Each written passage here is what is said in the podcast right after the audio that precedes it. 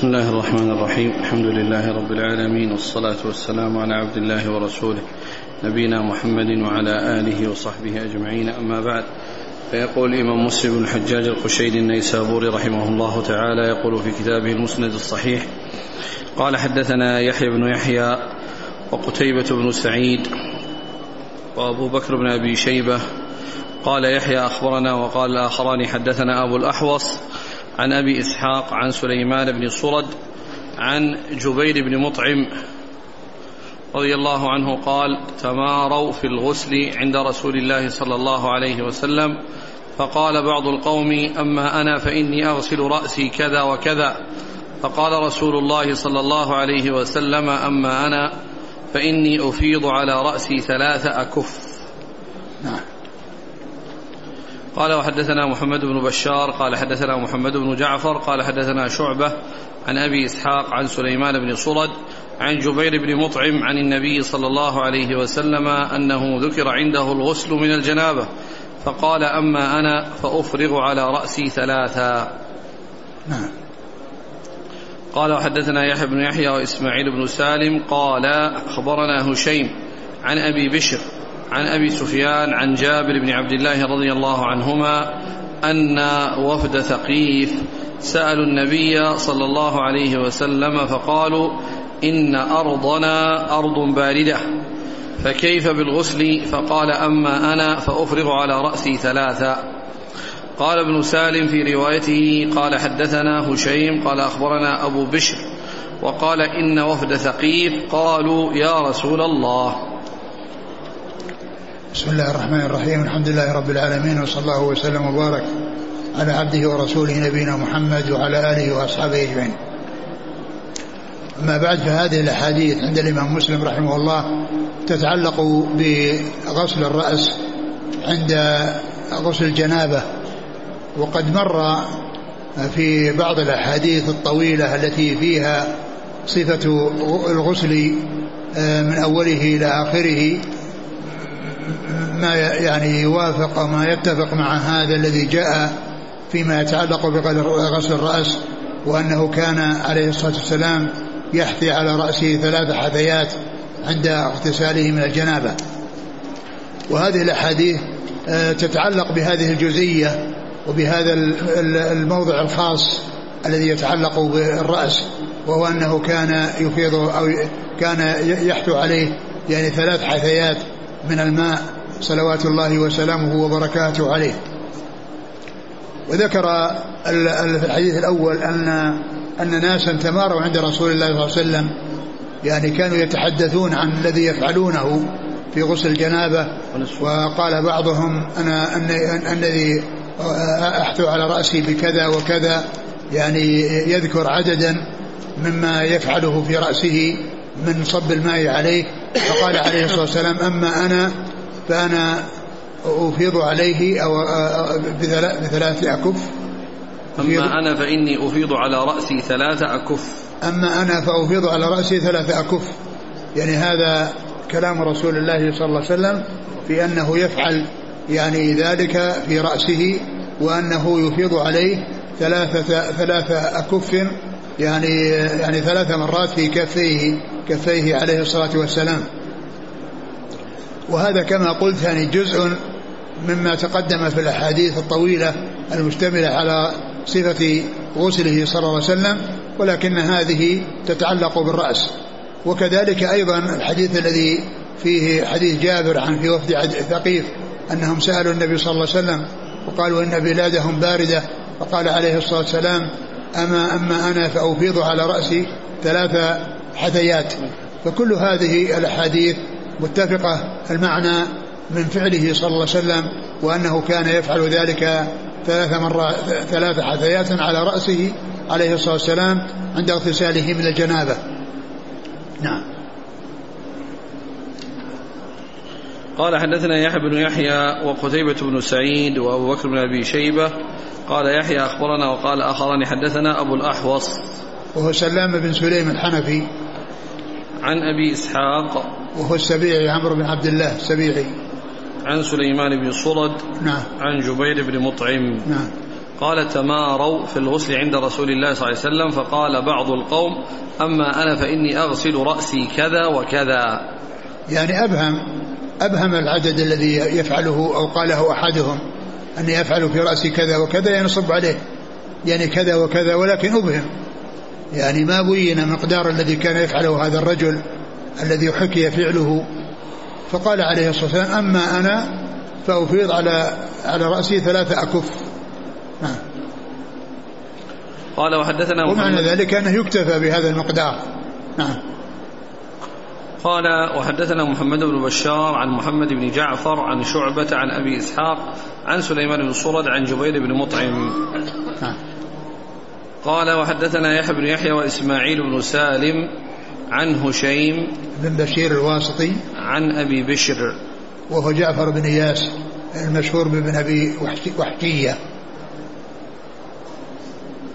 عن أبي سفيان وهو طلحة بن نافع، عن جابر بن عبد الله. قال وحدثنا محمد بن المثنى قال حدثنا عبد الوهاب يعني الثقفي قال حدثنا جعفر عن أبيه عن جابر بن عبد الله رضي الله عنهما قال كان رسول الله صلى الله عليه وسلم إذا اغتسل من جنابه. لا، ذاك الذي مر الذي قال فيه ابن سالم، قال ابن سالم في روايته ابن سالم هو إسماعيل بن سالم الذي مر في الإسناد، في روايته عنه في روايته حدثنا هشيم، حدث بعد أخبرنا أبو بشر، أخبرنا أبو بشر لما كان هشيم من المدلسين، ويعني في الرواية السابقة يعني فيها ذكر عن، هنا ذكر رواية إسماعيل بن سالم أنه قال أخبرنا أبو بشر، يعني أنه صرح بالتحديث، يعني أن هشيما صرح بالتحديث فقال أخبرنا أبو بشر. ومعلوم أن المدلس إذا صرح بالسماع في بعض الطرق فإنه يعتبر متصلا، ولا لم يصرح بالسماع فقد قال النووي في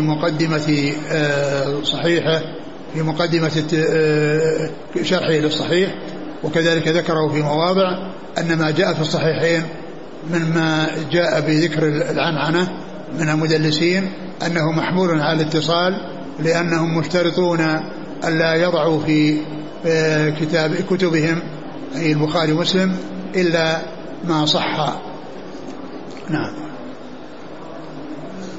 قال وحدثنا محمد بن المثنى قال حدثنا عبد الوهاب يعني الثقفي قال حدثنا جعفر عن أبيه عن جابر بن عبد الله رضي الله عنهما أنه قال كان رسول الله صلى الله عليه وسلم إذا اغتسل من جنابه صب على رأسه 3 حفنات من ماء، فقال له الحسن بن محمد إن شعري كثير، قال جابر فقلت له يا ابن أخي كان شعر رسول الله صلى الله عليه وسلم أكثر من شعرك وأطيب. ثم ذكر عن جابر بن عبد الله أن النبي صلى الله عليه وسلم كان إذا اغتسل يصب على رأسه 3 حفنات، 3 حفنات، فقال الحسن بن محمد وهو ابن علي بن أبي طالب الذي هو أبوه محمد بن الحنفية، فقال إن شعري كثير، يعني معناه كأنه يحتاج الأكثر من هذا. فقال جابر إن يا ابن أخي إن شعر رسول الله صلى الله عليه وسلم أكثر منك وأطيب، وكان يكفيه 3 حثيات، كان يكفيه 3 حثيات. وقوله يا ابن أخي هذا فيه يعني التعبير بمخاطبة من يكون دونه بهذه العبارة، فيقول يا ابن أخي. ومعلوم أنه يقال يعني في مقابل ذلك بأن يقول الصغير الكبير يا عم، يقول الكبير للصغير يقول الكبير يا عم، وهذا يقول يا ابن أخي، وقد يقول يا بني كما كان النبي صلى الله عليه وسلم يقول لأنس في بعض الروايات يا بني. قال وحدثنا محمد بن المثنى عن عبد الوهاب يعني الثقفي، عبد الوهاب بن عبد المجيد الثقفي، عن جعفر بن محمد بن علي بن حسين، عن أبيه محمد بن علي بن حسين، عن جابر بن عبد الله رضي الله تعالى عنه.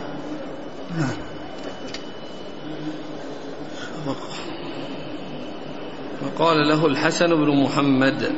الحسن بن محمد بن علي بن أبي طالب, يعني أبوه علي أبو محمد بالحنفية. نعم. قال حدثنا أبو بكر بن أبي شيبة عمرو الناقد وإسحاق بن إبراهيم وابن أبي عمر كلهم عن ابن عيينة. قال إسحاق أخبرنا سفيان عن أيوب بن موسى عن سعيد بن أبي سعيد المقبوري عن عبد الله بن رافع مولى أم سلمة عن أم سلمة رضي الله عنها قالت قلت يا رسول الله إني امرأة أشد ظفر رأسي فأنقضه لغسل الجنابة. قال لا, إنما يكفيك أن تحثي على رأسك 3 حثيات ثم تفيضين عليك الماء فتطهرين. ثم ذكر هذه الأحاديث المتعلقة باغتسال المرأة من الجنابة وأنها تصب على رأسها يعني 3 حثيات وأنها تطهر بذلك وأنها لا تحتاج إلى نقضه إذا كان مظهورا, لا تحتاج إلى نقضه, وإنما يكفي أن يعني يصل إليه الماء يعني بحيث يعني يصل إليه يعني يتحقق أنه وصل إليه, وإن لم تنقض الضفائر تبقى على شدها يعني إذا وصل إليها الماء وعرف أنه تخللها وصل إليها فإن ذلك يكفي ولا يحتاج إلى نقض ولا يحتاج إلى قال فأنقضه, قال لا, يعني أنها تبقيه على ما هو ولكن يعني تصب عليه يعني 3 حثيات يعني يصل بها الماء إلى الشعر كله. نعم. قلت يا رسول الله إني امرأة أشد ظفر رأسي, يعني أشد الظفر يعني الضفائر, يعني تشدها يعني تجمع بعضها إلى بعض حتى تكون ضفيرة. نعم, حتى تكون ضفائر يعني جمع ضفيرة. نعم. فأنقضه لغسل الجنابة يعني قال أفأنقضه, يعني فأفأنقضه قال لا, يعني لا يحتاج إلى نقض.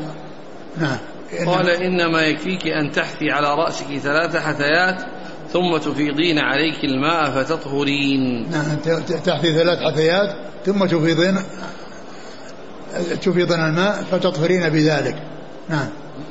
قال حدثنا أبو بكر بن شيبة عمرو الناقد وإسحاق بن إبراهيم وابن أبي عمر وهو محمد بن يحيى بن أبي عمر العدني كلهم عن ابن عيينة. قال إسحاق أخبرنا سفيان عن أيوب بن موسى عن سعيد بن أبي سعيد المقبوري عن عبد الله بن رافع مولى أم سلمة عن أم سلمة. نعم.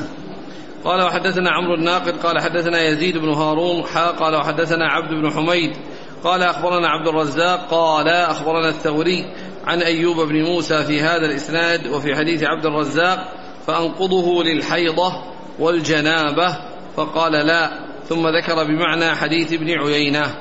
ثم ذكر هذا الحديث وهذه الطريق وفيها أنها تسأل تنقضه للحيضة والجنابة فقال لا, والذي تقدم والذي سيأتي فيه ذكر الجنابة فقط وليس فيه ذكر الحيضة, وفي هذه الطريق جاء فيها ذكر الحيضة والجنابة وأنه يكفي فيهما يعني كونها تصب عليه 3 وبعد ذلك تفيض الماء على جسدها وأنها تطهر بذلك. ومن المعلوم أن هناك فرق بين الجنابة والحيض, فإن الجنابة يحتاج إليها عند كل صلاة, وأنه إذا حصلت الجنابة وجاءت الصلاة فلا بد من الاغتسال يعني قبلها, فيكون الاغتسال يعني يحصل ويتكرر يعني لأنه لا بد أن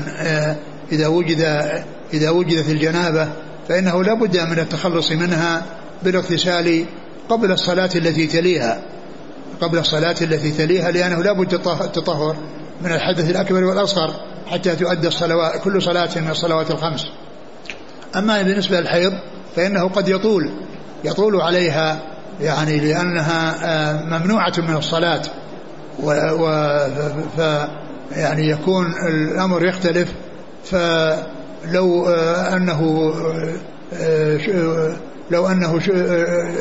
يعني نقض فإنه يكون مناسبا, ولهذا العلماء ذكروا الفرق بين الحيض بين الغسل من الحيض والغسل من الجنابة أن الجنابة يعني التي جاءت الأحاديث فيها يعني أنها يكفي أنها يصب عليها، وأما بالنسبة للحيض فإن المدة تطول يعني تطول على المرأة وهي بحيضها لأنها ممنوعة من الصلاة فتمكث المدة الطويلة، فيكون في نقضها يعني غسل تنظيف الشعر وغسله يعني بحيث يعني يصل إليه جميعه وحتى تذهب أوساخه، لأنها بقيت مدة طويلة يعني في في في في في في, في, في شعرها بسبب الحيض.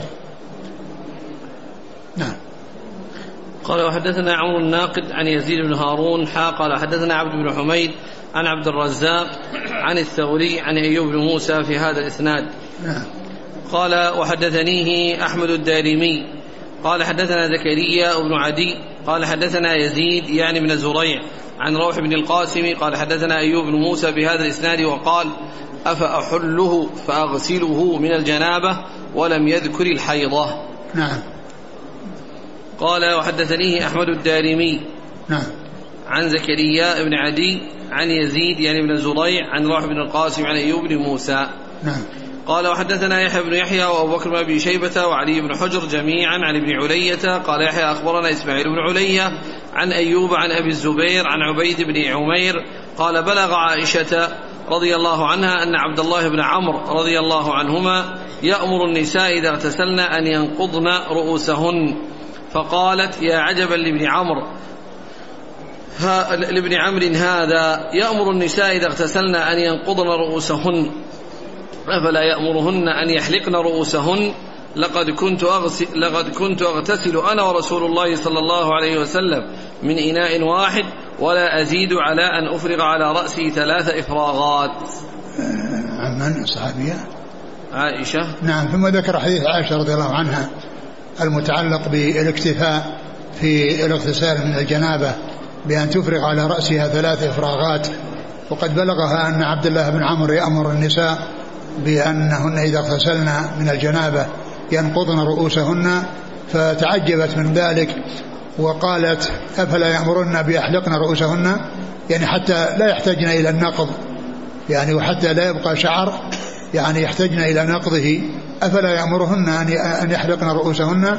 ثم أخبرت بأنها كانت تغتسل مع رسول الله صلى الله عليه وسلم من إناء واحد ولا تزيد على أن يعني تفرغ على رأسها 3 إفراغات، والنبي صلى الله عليه وسلم يشاهدها ويعاينها، فدل هذا على أنه لا يحتاج إلى النقض فيما يتعلق بالنسبة للجنابة.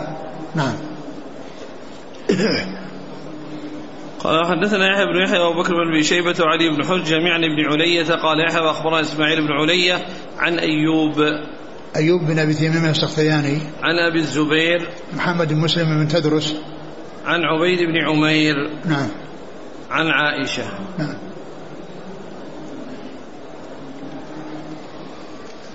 قال رحمه الله تعالى حدثنا عمرو بن محمد الناقد وابن أبي عمر جميعا عن ابن عيينة قال عمرو حدثنا سفيان بن عيينة عن منصور بن صفية عن أمه عن عائشة رضي الله عنها قالت سألت امرأة النبي صلى الله عليه وسلم كيف تغتسل من حيضتها قال فذكرت أنه علمها كيف تغتسل ثم تأخذ فرصة من مسك فتطهر بها، قالت كيف أتطهر بها قال تطهري بها سبحان الله، واستتر وأشار لنا سفيان بن عيينة بيده على وجهه قال قالت عائشة واجتبذتها إلي وعرفت ما أراد النبي صلى الله عليه وسلم فقلت تتبعي بها أثر الدم، وقال ابن أبي عمر في روايته فقلت تتبعي بها آثار الدم.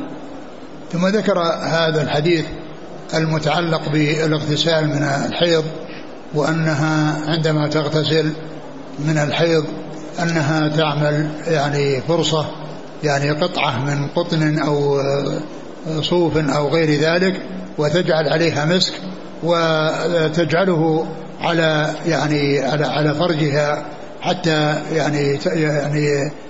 يعني يطيب المكان بالرائحة يعني ويزيل الرائحة المنتنة التي حصلت بسبب الحيض. والرسول عليه الصلاة والسلام لما جاءته امرأة وسألته عن الاغتسال وأخبرها وقال أنها تأخذ فرصة، قال تأخذين فرصة، نعم، ثم تأخذ فرصة من مسك فتطهر بها. أطهر بها، قال كيف أتطهر؟ نعم، قال كيف أتطهر؟ فالرسول صلى الله عليه وسلم قال سبحان الله، ووضع يده على وجهه، يعني أنها لم تفهم يعني هذا الشيء، وأنه لا يريد أن يتكلم يعني وإنما يكتفي بالكناية عليه الصلاة والسلام. ففهمت وتعجب وقال سبحان الله. وفهمت عائشة رضي الله عنها ماذا يريد الرسول صلى الله عليه وسلم، فجذبتها إليها وأخبرتها بأنها قد تتبعي أثر الدم يعني بهذه الفرصة الممسكة. نعم. قال حدثنا عمرو بن محمد الناقد وابن أبي عمر جميعا عن ابن عيينة عن منصور بن صفية. منصور بن صفية هو منصور بن عبد الرحمن الحجبي، وأمه صفية بن شيبة الحجبية، وهو يروي عن أمه. نعم.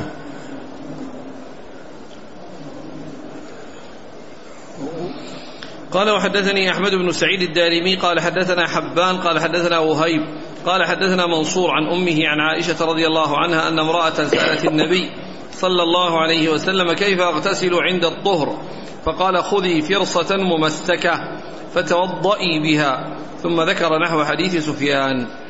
نعم، ثم ذكر هذه الطريقة الثانية التي هي مماثلة للتي قبلها، إلا أن هناك توضئي وهنا تطهري، والمقصود من ذلك التوضؤ، الطهارة والوضوء المقصود بها النظافة، وذلك أنها تنظف وتطيب مكان الخارج الذي هو مكان الدم، وتحل محله الرائحة الطيبة.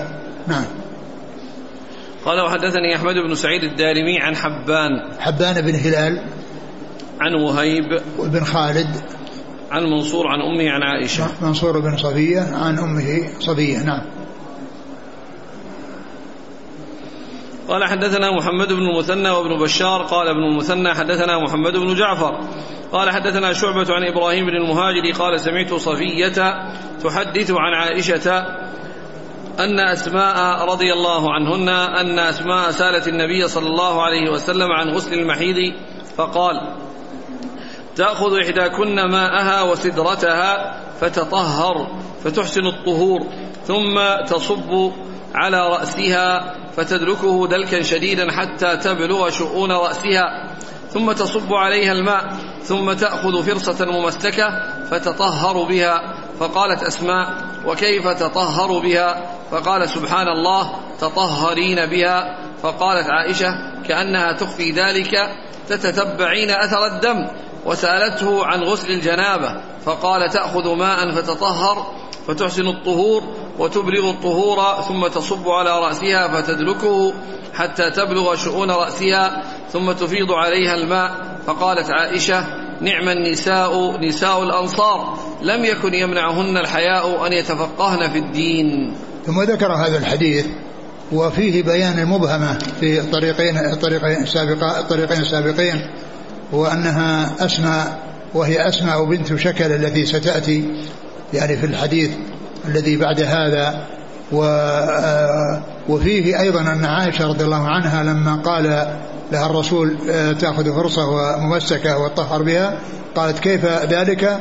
فقالت عائشة تتبعي، وكأنها تخفي ذلك، يعني أن عائشة قالت لها بصوت خفي لا يسمعه أحد، يعني قولها كأنها تخفي ذلك، يعني أن عائشة تتكلم بصوت خفي معها، يعني بحيث تفهمها ولا يسمع الحاضرون كلامها. ثم فيه ذكر الاغتسال من الحيض والاغتسال من الجنابة، وأن الاغتسال من الحيض يحتاج إلى أنها تأخذ سدر، وأنها تغسل يعني رأسها ويعني تبالغ في غسله ثم تصب عليه. وبالنسبة للجنابة أنها تحثو عليه يعني ثلاث حثيات كما سبق أن مر. وفي آخره قالت: نعم النساء نساء الأنصار لم يمنعهن الحياء أن يتفقهن في الدين، يعني يسألن عن أمور دينهن. وهذه أسماء كما قلت التي سألت بالطريقة الثانية، وهي أسماء بنت شكل نعم الأنصارية.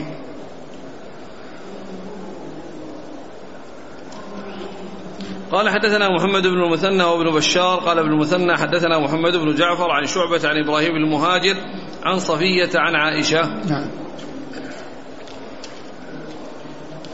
قال: وحدثنا عبيد الله بن معاذ قال حدثنا أبي قال حدثنا شعبة في هذا الإسناد نحوه، وقال سبحان الله: تطهري بها واستتر. نعم، مثل الذي قبله استتر يعني وضع يده على وجهه. نعم. قال: وحدثنا يحيى بن يحيى وابو بكر بن ابي شيبه كلاهما عن ابي الاحوص عن ابراهيم بن مهاجر عن صفيه بنت شيبه عن عائشه رضي الله عنها قالت: دخلت اسماء بنت شكل رضي الله عنها على رسول الله صلى الله عليه وسلم فقالت: يا رسول الله، كيف تغتسل احدانا اذا طهرت من الحيض؟ وساق الحديث ولم يذكر فيه غسل الجنابه. نعم. قال رحمه الله تعالى: وحدثنا أبو بكر مر يحيى بن يحيى وبكر بن شيبة عن أبي الأحوص عن إبراهيم المهاجر عن صفية عن عائشة. قال: وحدثنا أبو بكر بن أبي شيبة وأبو كريب قال حدثنا وكيع عن هشام بن عروة عن أبيه عن عائشة رضي الله عنها قالت: جاءت فاطمة بنت أبي حبيش إلى النبي صلى الله عليه وسلم فقالت: يا رسول الله، إني امرأة أستحاض فلا أطهر، أفادع الصلاة؟ فقال: لا، إنما ذلك عرق وليس بالحيضة، فإذا أقبلت الحيضة فدعي الصلاة، وإذا أدبرت فاغسلي عنك الدم وصلي. ثم ذكر هذه الأحاديث المستحاضة، والاستحاضة هو دم يعني يسيل باستمرار وهو زائد عن الحيض، ولكنه يكون في أثنائه حيض. وجاء يعني البيان يعني ما يلزم المستحاضة، وهي أنها المدة التي كانت تعرفها إذا كان صاحبة عادة، وأنها تأتيها في كذا من الشهر، فإنها تجلس مدة عادتها. وإذا كان أيضا يعني الدم متميز بكونه أسود يعني رائحة كريهة، ثم بعد ذلك يأتي أحمر، فإن هذا التمييز الذي يكون للون الدم يعني يكون يعني حيضا تجلسه ولا تصلي، وإذا انتهى فإنها تغتسل وتصلي وجاء أيضا أنها إذا لم يكن لها عادة ولم يكن لها تمييز فإنها تجلس أو تحدد يعني أياما من الشهر، فتجلس 6 أيام في وقت معين، ثم تكون في باقيها بحكم الطاهرة. ومعنى ذلك أن الحيض لا بد من الجلوس فيه بالنسبة للمرأة، سواء كانت مميزة من ناحية اللون أو صاحبة عادة تعرف أنها عادتها تأتيها في العشر الأواخر أو العشر الوسطى أو العشر الأولى، وأنها 6 أيام أو 7 أيام. وإذا لم تكن كذلك فإنها تختار لها يعني أيام معينة من الشهر، يعني مقدار 6 أيام و7، ثم بعد ذلك تكون الدم الذي معها تكون في حكم الطاهرات، وتفعل كل ما يفعله الطاهرات من أنها تصلي وتصوم وتجامع وتقرأ القرآن وغير ذلك من الأمور التي تتعلق بالطاهرات. أعيد الحديث. أن فاطمة بنت أبي حبيش جاءت إلى النبي صلى الله عليه وسلم فقالت: يا رسول الله، إني امرأة أستحاض فلا أطهر. يعني استحاض فلا أطهر يعني الدم مستمر معها، الدم مستمر معها. نعم. أفأدع الصلاة يعني تدع الصلاة يعني تتركها، يعني ما دامت معها دم يعني معناها أنها تستمر تركة للصلاة. فالرسول بين لها أن هناك حيض وهناك استحاضة، وأن الحيض تترك فيه الصلاة، وما عدا ذلك يكون طهرا، تكون كالنساء الطاهرات. قال لا إنما ذلك عرق وليس بالحيضة، فإذا أقبلت الحيضة فدعي الصلاة، وإذا أدبرت فاغسلي عنك الدم وصلي. إذا أقبلت الحيضة يعني بمعنى أنها جاء أولها، وذلك بأن تكون يعني صاحبة عادة وطرأ عليها الاستحاضة، فإنها تعرف أن الدم أو أن العادة تأتيها مثلا في أيام معينة من الشهر، فتجلس هذه الأيام، أو كانت يعني مميزة بمعنى أنه يعني يكون هناك لون يعني أسود رائحة كريهة، وبعد ذلك يكون أحمر يعني ليس يختلف، فهذا تجلس هذه المدة سواء كانت مميزة أو معتادة، وبعد ذلك تغتسل وتصلي، ولكنها تتوضأ لكل صلاة كما جاء في بعض الأحاديث. نعم. قال وحدثنا أبو بكر بن أبي شيبة وأبو كريب محمد بن العلاء عن وكيع بن الجراح عن هشام بن عروة عن أبيه عن عائشة. نعم. قال حدثنا يحيى بن يحيى قال أخبرنا عبد العزيز بن محمد وأبو معاوية قال حدثنا قتيبة بن سعيد قال حدثنا جرير قال حدثنا ابن نمير قال حدثنا أبي قال حدثنا خلف بن هشام قال حدثنا حماد بن زيد كلهم عن هشام بن عروة بمثل حديث وكيع وإسناده. وفي حديث قتيبة عن جرير جاءت فاطمة بنت أبي حبيش بن عبد المطلب بن أسد وهي امرأة منا. قال وفي حديث حماد بن زيد زيادة حرف تركنا ذكره. ثم ذكر هذا الحديث في حديث فاطمة بنت أبي حبيش، وفيه أنها سألت النبي عليه الصلاة والسلام وأخبرها بما تفعل. وإيش فيه؟ قال وفيه من الفروق اللي بينه. قال جاءت فاطمة بنت أبي حبيش بن عبد المطلب. قال فاطمة بنت أبي حبيش بن عبد المطلب، هنا قال يعني أن جدها ابن عبد المطلب. وذكر النووي وغيره أنه المطلب بدون عبد، يعني فاطمة بنت أبي حبيش ابن المطلب، وقد ذكر ذلك في التقريب، وذكره النووي وقال إنه بدون عبد، يعني فيكون يعني جدها المطلب وليس عبد المطلب. نعم. ابن أسد وهي امرأة منا، يعني من هو الزبير؟ من هو بني أسد؟ من هو اللي يتكلم؟ قال جاءت، من هو اللي يقوله جاءت امرأة منا؟ الآن عائشة هي التي تروي الحديث. قال جاءت فاطمة أبي حبيش إلى النبي صلى الله عليه وسلم. أيوة. وهي لكن هنا اختصره فقال من يروي عن عائشة بمثل حديث وكيع وإسناده. وفي حديث قتيبة عن جرير جاءت فاطمة بنت أبي حبيش عبد المطلب بن أسد وهي امرأة منا. من هو الذي يروي عن عائشة؟ جابر عروة عن أبيه عن عائشة. نعم هذا هو، يعني من منا، يعني منهم أي من قبيلتهم الذين هم الذي هو الزبير عروة بن الزبير بن العوام. نعم. قال وفي حديث حماد بن زيد زيادة حرف تركنا ذكره. وقال في حديث حماد زيادة حرف تركنا ذكره، وهو قوله وتوضئي لكل صلاة، وتوضئي لكل صلاة، لأن هذا جاء من طريق حماد بن زيد. ولكن هذه الزيادة التي أشار إليها مسلم وأنه تركها عمدا هي جاءت يعني من غير طريق حماد بن زيد، بل جاءت يعني في صحيح البخاري من حديث هشام بن عروة عن أبيه، وفيه قال أبي وتوضئي لكل صلاة. وهذا يعني يفيد بأن هذه الجملة مرفوعة إلى الرسول صلى الله عليه وسلم، وأنها ليست من كلام عروة، لأن قول وتوضئي يعني هذا كل خطاب للمرأة من رسول الله صلى الله عليه وسلم.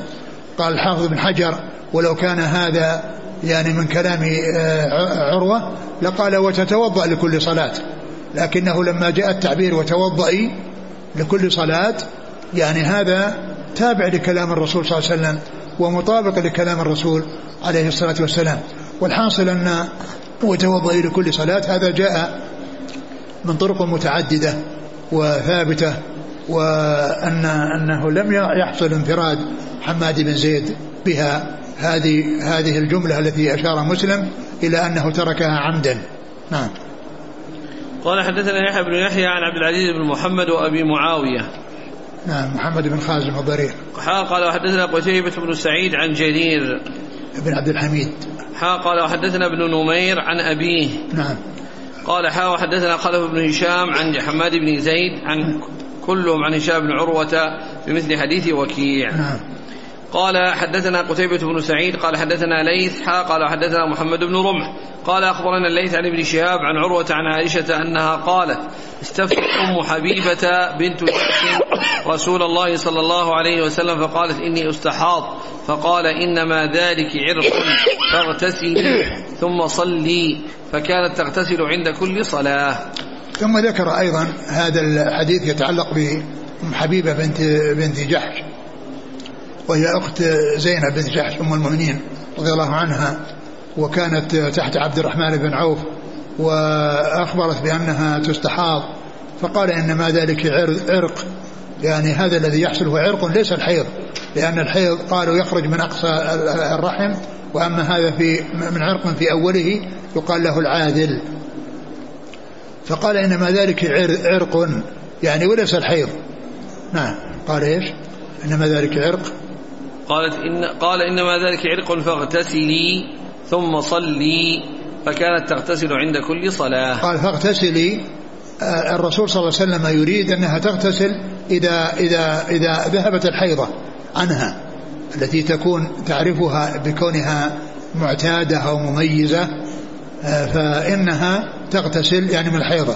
فكانت هي يعني باجتهاد منها تغتسل لكل صلاة والرسول صلى الله عليه وسلم ما أمرها تغتسل لكل صلاة وإنما أمرها تغتسل يعني عند انتهاء العادة التي هي يعني في أثناء استحاضتها نعم. نعم قال حدثنا قتيبة بن سعيد عن ليث قال حدثنا محمد بن رمح عن ليث عن ابن شهاب عن عروة عن عائشة نعم قال الليث بن سعد لم يذكر ابن شهاب أن رسول الله صلى الله عليه وسلم أمر أم حبيبة بنت جحش أن تغتسل عند كل صلاة ولكنه شيء فعلته هي وقال ابن رمح في روايته ابنة جحش ولم يذكر أم حبيبة نعم. قال وحدثنا محمد بن سلمة المرادي قال حدثنا عبد الله بن وهب عن عمرو بن الحارث عن ابن شهاب عن عروة بن الزبير وعمرة بنت عبد الرحمن عن عائشة رضي الله عنها زوج النبي صلى الله عليه وسلم أن أم حبيبة بنت جحش رضي الله عنه ختانة رسول الله صلى الله عليه وسلم وتحت عبد الرحمن بن عوف رضي الله عنه استحيضت 7 سنين فاستفتت رسول الله صلى الله عليه وسلم في ذلك فقال رسول الله صلى الله عليه وسلم إن هذه ليست بالحيضة ولكن هذا عرق فاغتسلي وصلي قالت عائشة فكانت تغتسل في مركن في حجرة أختها زينب بنت جحش حتى تعلو حمرة الدم الماء. قال ابن شهاب فحدثت بذلك أبا بكر بن عبد الرحمن بن الحارث بن هشام فقال يرحم الله هندا لو سمعت بهذه الفتية والله إن كانت لتبكي لأنها كانت لا تصلي.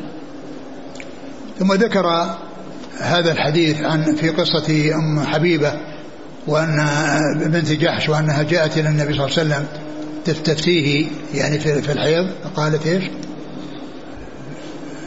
قالت جاءت أم حبيبة استحيضت 7 سنين فاستفتت النبي صلى الله عليه وسلم فقال ليست بالحيضة لكن هذا عرق فاغتسلي وصلي نعم. قالت عائشة مثل قبله نعم كانت تغتسل في مركن في حجرة أختها زينب بنت جحش حتى تعلو حمرة الدم الماء يعني المركن هذا هو الذي تغسل الثياب وهو عريض يعني هو الذي هو الطست فكانت تجلس فيه وتصب عليها حتى يعني يصير الماء الذي في في في المركن يصير مختلط بحمرة وبعد ذلك هي تقوم وتغسل هذا الذي يعني أصاب أسفل بدنها لا يعني ذلك أنها تكون تطهرت بكونها جالسة في هذا المركن وأنها هذا الماء المختلط بالدم أنه يبقى وأنها تكون طهرت بذلك بل إنها تغسل ذلك بعدما تخرج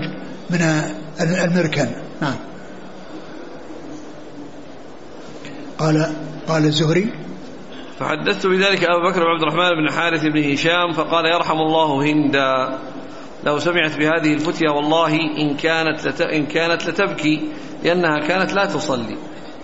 ثم ذكر ابن هشام أنه حدث بذلك أبا بكر بن عبد الرحمن بن حارث بن هشام فقال يرحم الله هندا هذه بحثت عنها فلم أقف على معرفتها وبيان من هي, فقال أن يرحم الله هندا وكأنها قد ماتت, إنها لقد كان لو سمعت بهذا الحديث لو سمعت بهذه الفتية والله يعني إن كانت يعني لو سمعت بهذه لطابت نفسها وارتاحت, وأنها كانت تبكي لأنها كانت لا تصلي يعني كونها يعني تسمع بهذه الفتية بأنها تترك الصلاة الأيام التي فيها الحيض ومع ذلك فإنها تصلي. نعم, فهند هذه لا أدري من هي. نعم.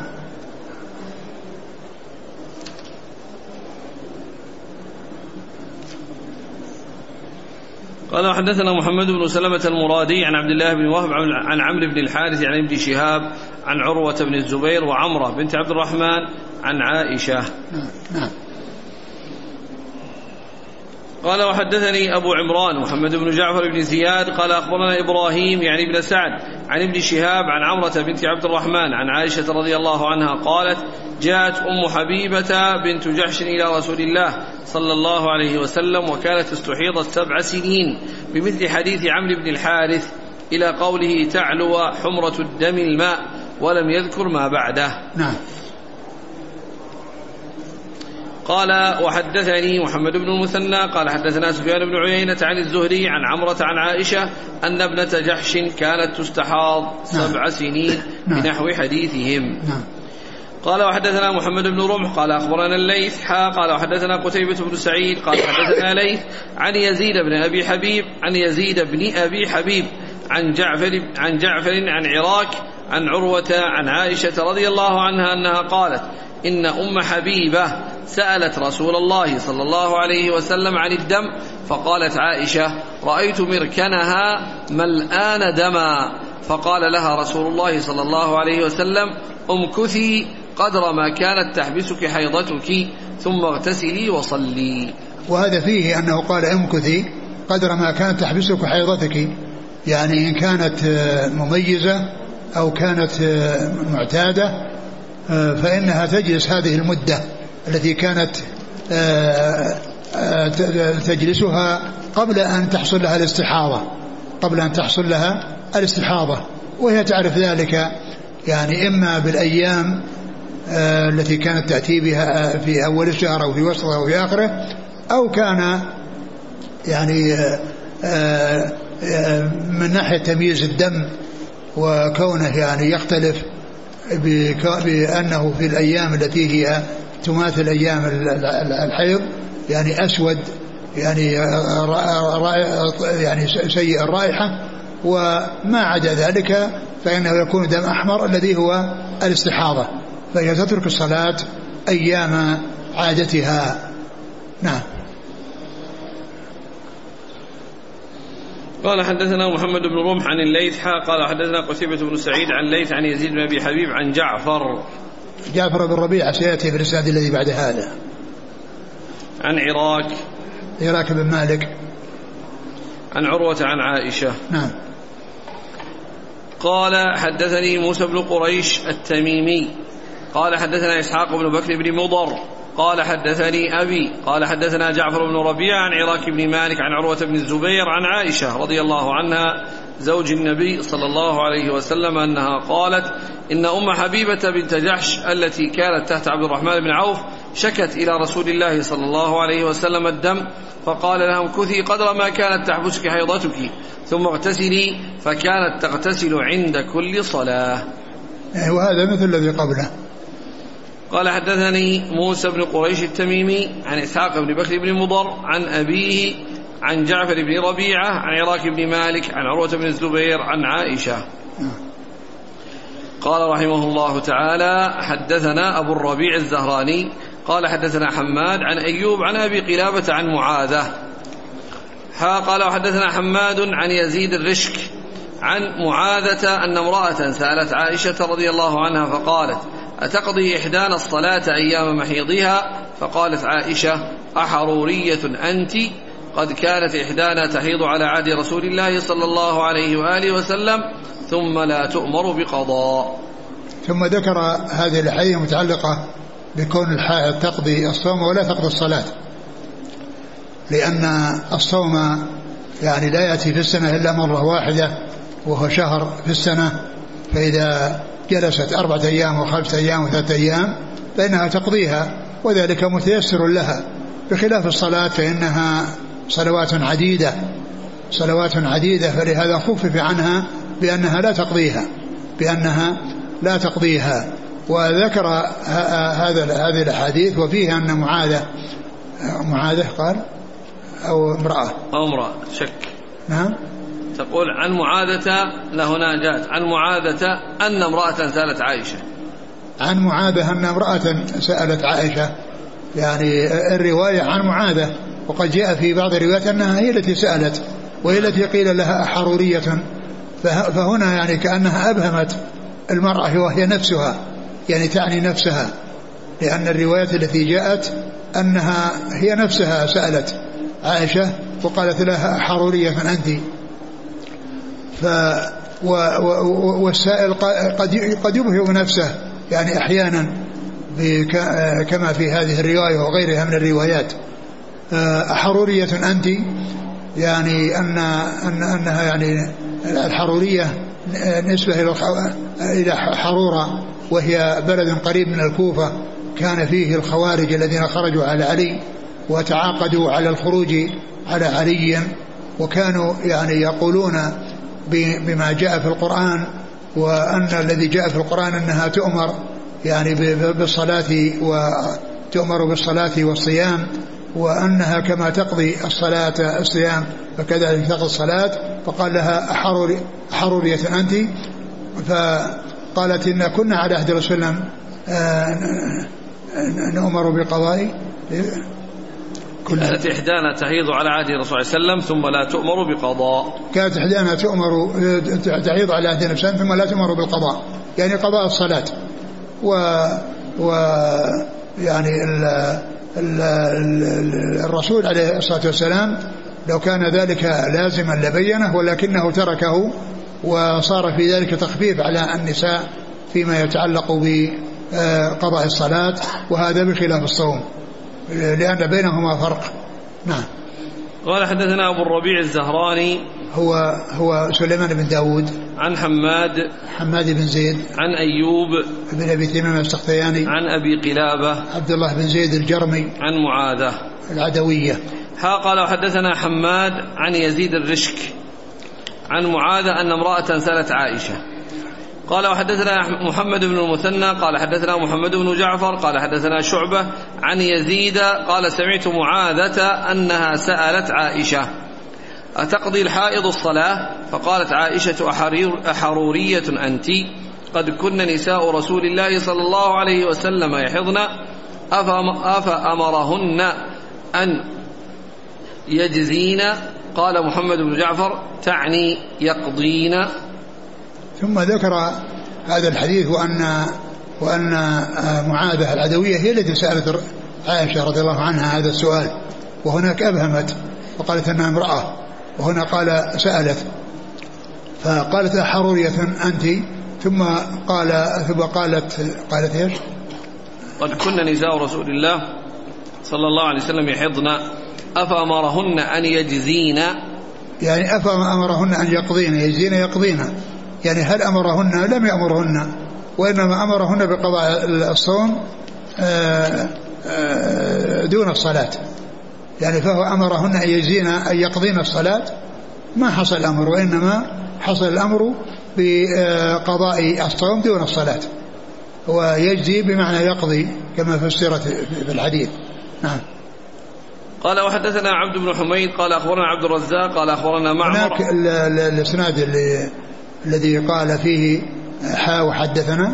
نعم حماد نعم الذي قال حدثنا حماد هو أبو الربيع الزهراني وليس مسلم، لأن الإمام مسلم لا يروي عن حماد وإنما هو في طبقة متقدمة، وإذا فيكون هذا التحويل يرجع إلى أبو الربيع الزهراني وأنه إسناد آخر من أبو الربيع وليس من مسلم، لأن مسلما لم يدرك يعني، بل ولادته بعد وفاة حماد بن زيد، ولادة مسلم بعد وفاة حماد بن زيد بمدة. والمقصود أن الذي أن التحويل أنه لا يبدأ من مسلم وإنما يبدأ من أبي الربيع الزهراني الذي روى عن حماد في الطريقين. نعم. قال وحدثنا عبد بن حميد قال أخبرنا عبد الرزاق قال أخبرنا معمر عن عاصم عن معاذة قالت سألت عائشة فقلت ما بال الحائض تقضي الصوم ولا تقضي الصلاة؟ فقالت أحرورية أنت؟ قلت لست بحرورية ولكني أسأل. قالت كان يصيبنا ذلك فنؤمر بقضاء الصوم ولا نؤمر بقضاء الصلاة. ثم ذكر هذا الحديث من طريق أخرى وفيه أن معاذة العدوية سألت عائشة يعني ما بال تقضي الصوم ولا تقضي الصلاة، فقال حرورية أنت، ثم أخبرتها بأنهم كانوا في عهد النبي صلى الله عليه وسلم تحصل لهم ذلك فيؤمرن بقضاء الصوم ولا يؤمرن بقضاء الصلاة. ومعلوم أن هناك فرق بين الصوم والصلاة كما ذكره العلماء، وأن الصلاة كثيرة وقضاؤها يكون في مشقة بخلاف الصوم الذي لا يأتي في السنة إلا مرة واحدة وهو شهر رمضان. نعم. حدثنا قال حدثنا عبد بن حميد عن عبد الرزاق عن معمر بن راشد عن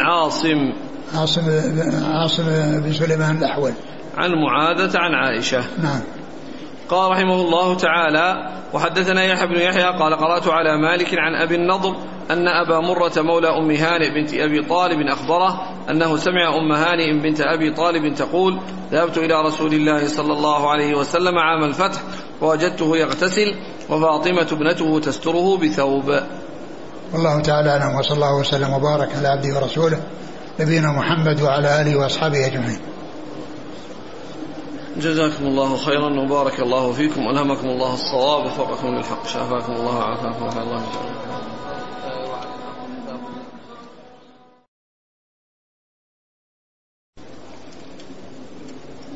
يقول هل زيادة الحيضة في الرواية الأخرى أنقض رأسي؟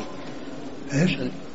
الحديث اللي مر معنا أنها تنقض رأسها جاءت الجنابة في رواية والحيضة. نعم. فهل هذه الزيادة نعتبرها شاذة؟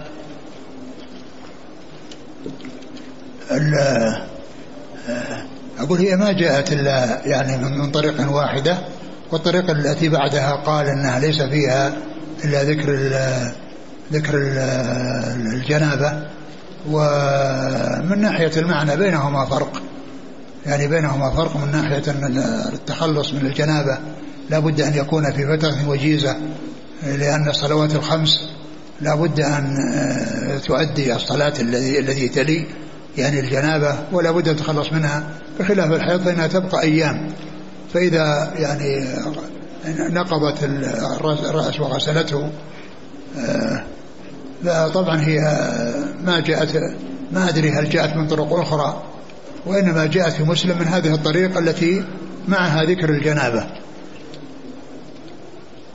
في الحديث الذي مر في أم حبيبة قيل ختنة رسول الله صلى الله عليه وسلم، والمراد بالختنة يعني أنها قريبة الزوجة لأن أخت زوجته، كما أن الحمو يعني أقرباء الزوج يقال لهم حمو، ولهذا الرسول قال الحمو الموت، يعني فيقال لأقارب الزوج أحماء بالنسبة للمرأة، ويقال لقريبات الزوجة ختنات بالنسبة للزوج، ويجمع الجميع أصهار يقال للجميع أصهار. نعم.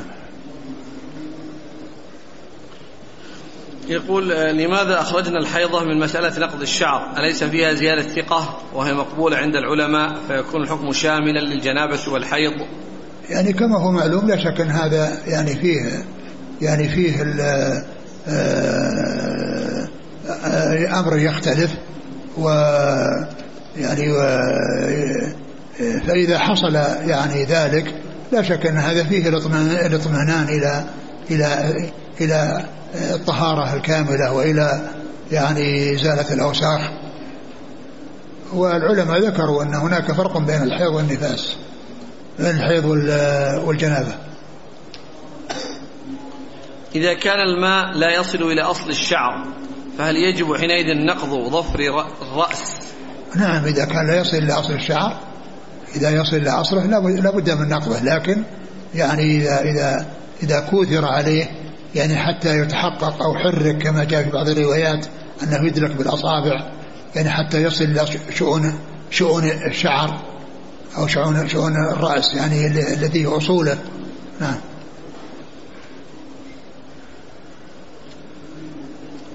ما الراجح، أن تغتسل لكل صلاة أم تتوضأ لكل صلاة؟ لا تغتسل لكل صلاة، وإنما تتوضأ لكل صلاة.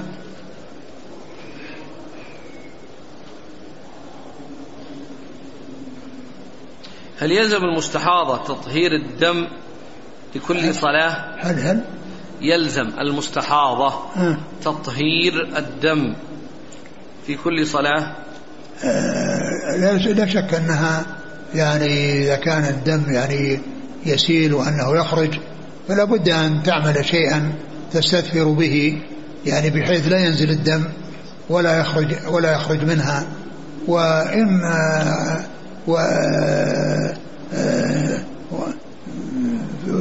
لا شك أنها يعني عند كل صلاة يحصل منها يعني تطهير فرجها، ويعني غسله ووضع شيء تشده عليه لئلا يخرج يعني وتخرج النجاسة إلى ظاهر جسدها. نعم.